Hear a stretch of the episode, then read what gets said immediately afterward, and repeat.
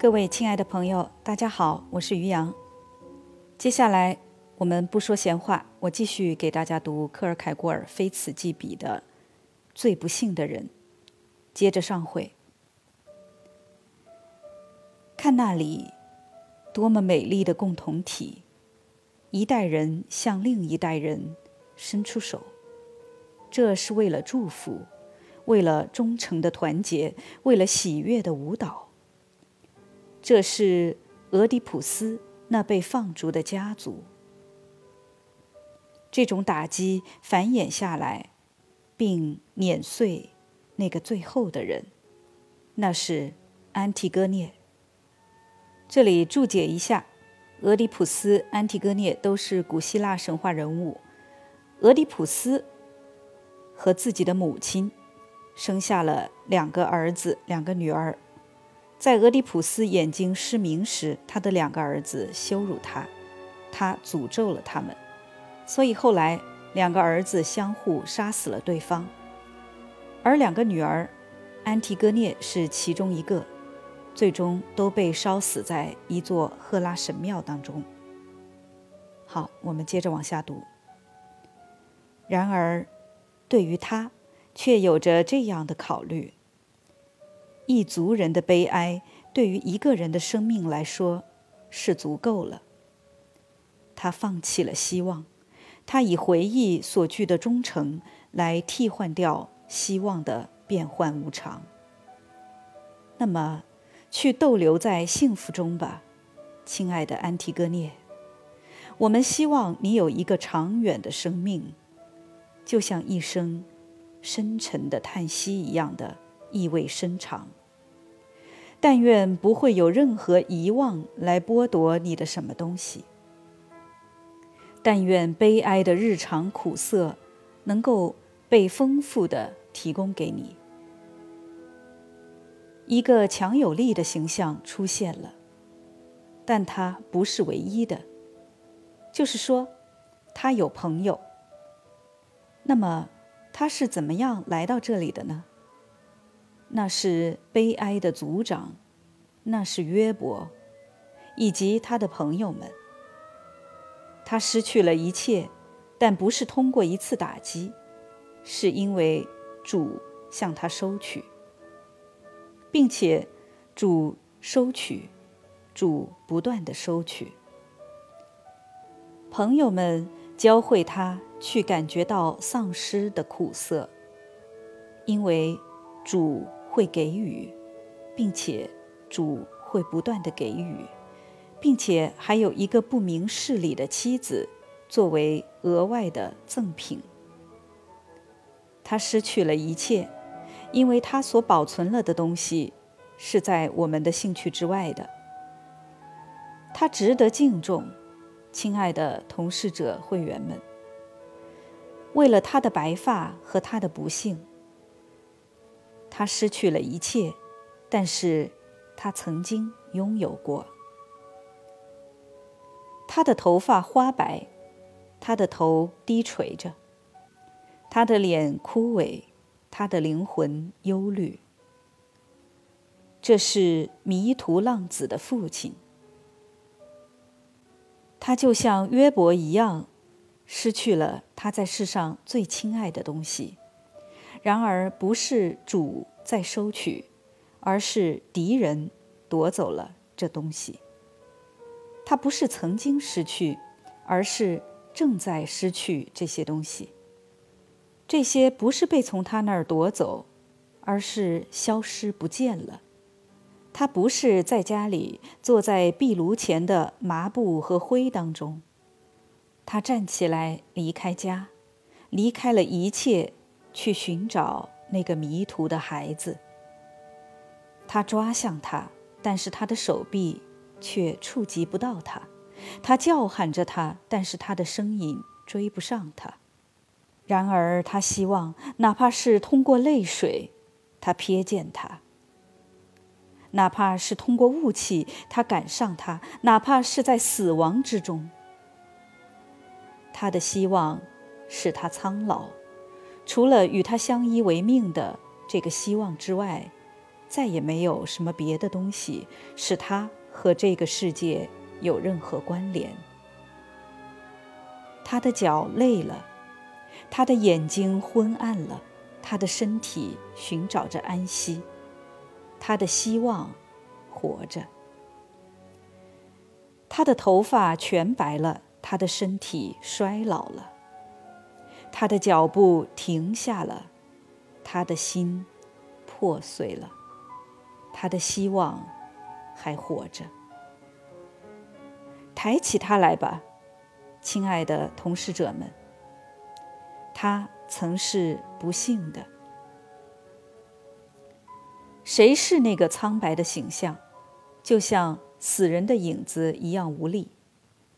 他的名字被忘却了。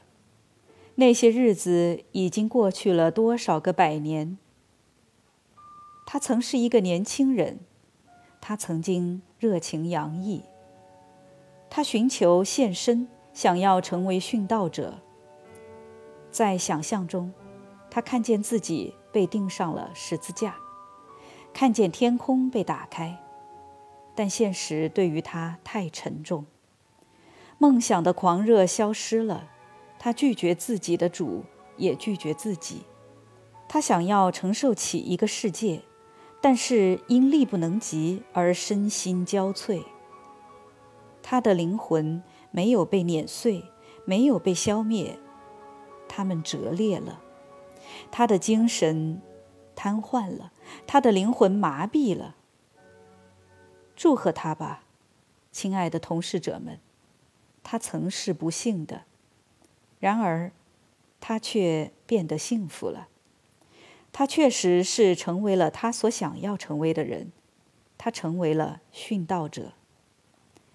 虽然。他的这种殉道献身，没有成为他所想要的那一种，即被钉上十字架或者弃尸荒野为野兽，而是另外一种，是被活活的焚烧，被一种文火慢慢的消逝掉。一个年轻的女孩坐在那儿，如此的沉思。她的爱人对她不忠，这是一个人无法反思的。年轻女孩看着集会的严肃表情，她曾听到过各种更为可怕的不幸。她的大无畏灵魂要求更大的事件。是的，但是在这整个世界里，我只爱他一个人。我用我的整个灵魂，我的。完全的心灵和我全部思想的爱着他。这个说法我们已经在前面听过一次了。不要让我们不耐烦的渴望变得疲劳。你完全可以去回忆和哀伤。不，我无法哀伤，因为他也许并没有对我不忠诚，他也许不是欺骗的人。你怎么就不能哀伤？走近点儿，女孩中的特选，原谅这位严格的监审，一时间里要把你弹回去。你无法哀伤，那么你还是可以去希望的。不，我无法去希望，因为它是一个谜。好吧，我的女孩，我理解你。你在不幸的梯子上攀爬得很高，看他，亲爱的同事者们，他几乎是在不幸的尖顶上盘旋了。然而，你必须分割你自己，你必须在白天希望，在晚上哀伤，或者在白天哀伤，在晚上希望。骄傲吧，因为一个人绝不应当为幸福而骄傲，但无疑。应当为不幸而感到骄傲。固然你不是那个最不幸的人，但是你们不是这样认为的吗，亲爱的同事者们？让我们授予他一个尊敬的亚军称号吧。我们不能把墓穴授予他，但是赋予他最靠近墓穴的位置，因为他在那里站着，他。叹息王国的使者，苦难的特选宠儿，悲哀的门徒，痛苦的沉默的朋友，回忆的不幸爱人，在他的回忆过程中被希望之光明困惑，在他的希望过程中被回忆的阴影挫伤。他的头承受着烦恼的重压，他的膝盖是松弛的。然而，他却只是依靠在他自己的身上。他黯然疲惫，然而却那么充满力量。他的眼睛看起来并不曾涌流，但是喝下了许多的眼泪，并且在他的眼中有着一种火焰在燃烧，这火焰能够消逝掉整个世界。但是却无法去除掉他自己胸中忧愁的任何一个碎片。他弯曲了，然而他的青春却预示他一个漫长的生命。他的嘴唇对着这个误解他的世界冷笑。站起来，亲爱的同事者们，鞠躬，悲哀的见证人，在这个庄严的时刻。我向你致敬，伟大的不知名的人。我不知道你的名字，我以你的荣誉头衔向你致意。最不幸的人，不幸者们的社团共同体在这里，在你的家居之中向你致意。在通过这谦卑低矮，但又比所有世界上的宫殿更为骄傲的居所的入口处。向你致意。石头已经撬开了，墓穴的阴影带着其美味的凉爽，等待着你。然而，也许时间还没有到来，也许路很长。但是，我们答应你，会更为频繁的在这里集会，以向你表达对你的幸福的羡慕。那么。请接受我们的祝愿，一个美好的祝愿。但愿没有人能理解你，而所有的人都羡慕你。但愿没有朋友喜欢你，愿没有女孩爱上你，愿没有任何秘密的同情能隐约地感觉出你孤独的痛苦。但愿没有眼睛能够测出你遥远的悲哀。但愿没有耳朵能够探听到。你秘密的叹息，或者，如果你的骄傲灵魂鄙夷这一类同情的愿望，藐视这种为了缓解的努力，那么，我愿女孩们爱你，愿那些有孕的人们在他们的恐惧中求助于你，但愿那些母亲们寄希望于你，但愿那些濒死的人们在你这里找到安慰。愿年轻的人们聚向你，但愿男人们信任你；愿老人们如同抓住一根拐杖一样抓住你；愿全世界相信你能够使他们幸福。那么，好自为之的活着吧，你这个最不幸的人。然而，我在说什么？那个最不幸的人？我应当说，那个最幸福的人。因为这其实恰恰是一件幸福的礼物。没有人能够给自己这样的一件礼物。看，语言碎裂了，思想混乱了，因为除了那个最不幸的人之外，又有谁会是最幸福的人呢？而除了那个最幸福的人之外，又有谁会是那个？最不幸的人呢？除了是疯狂之外，生活又会能是什么别的呢？除了是愚蠢之外，信仰又会能是什么别的呢？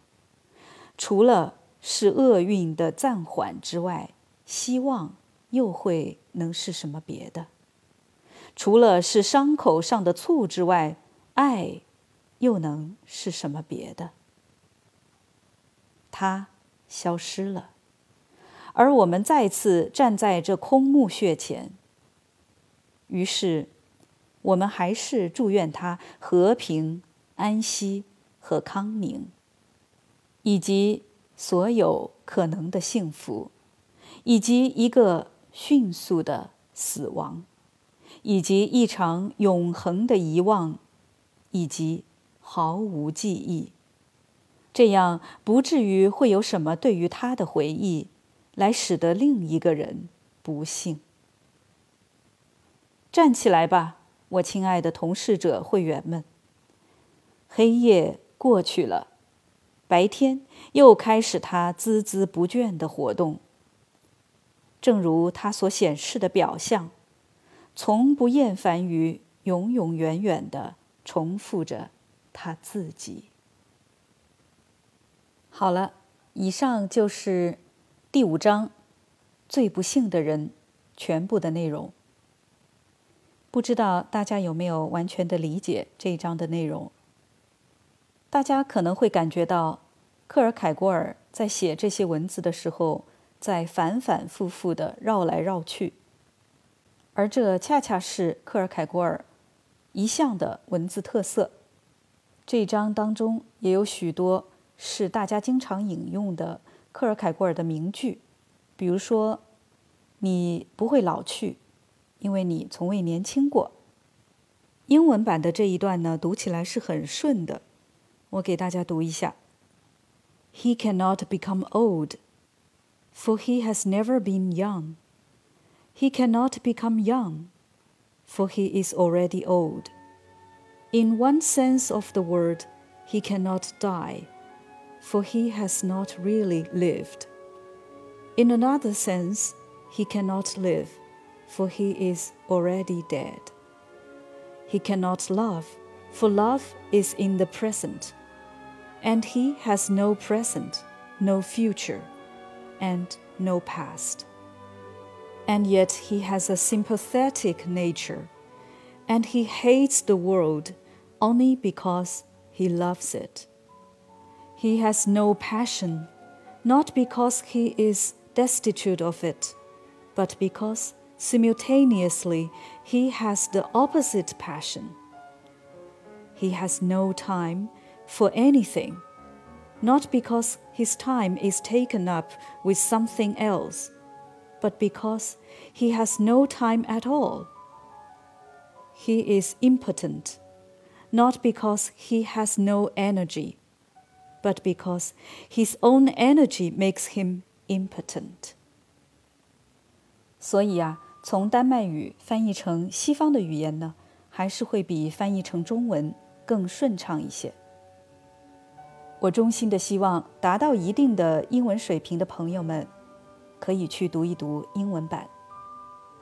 从下一次开始，我们会进入新的一章的阅读，新的一章《The First Love》。最初的爱，也可以说是初恋吧。同样，这是关于一部独幕喜剧的赏析和评论，也一样继续是审美的范畴。好了，今天我们的节目就到这儿，感谢大家的收听，我们下次再会。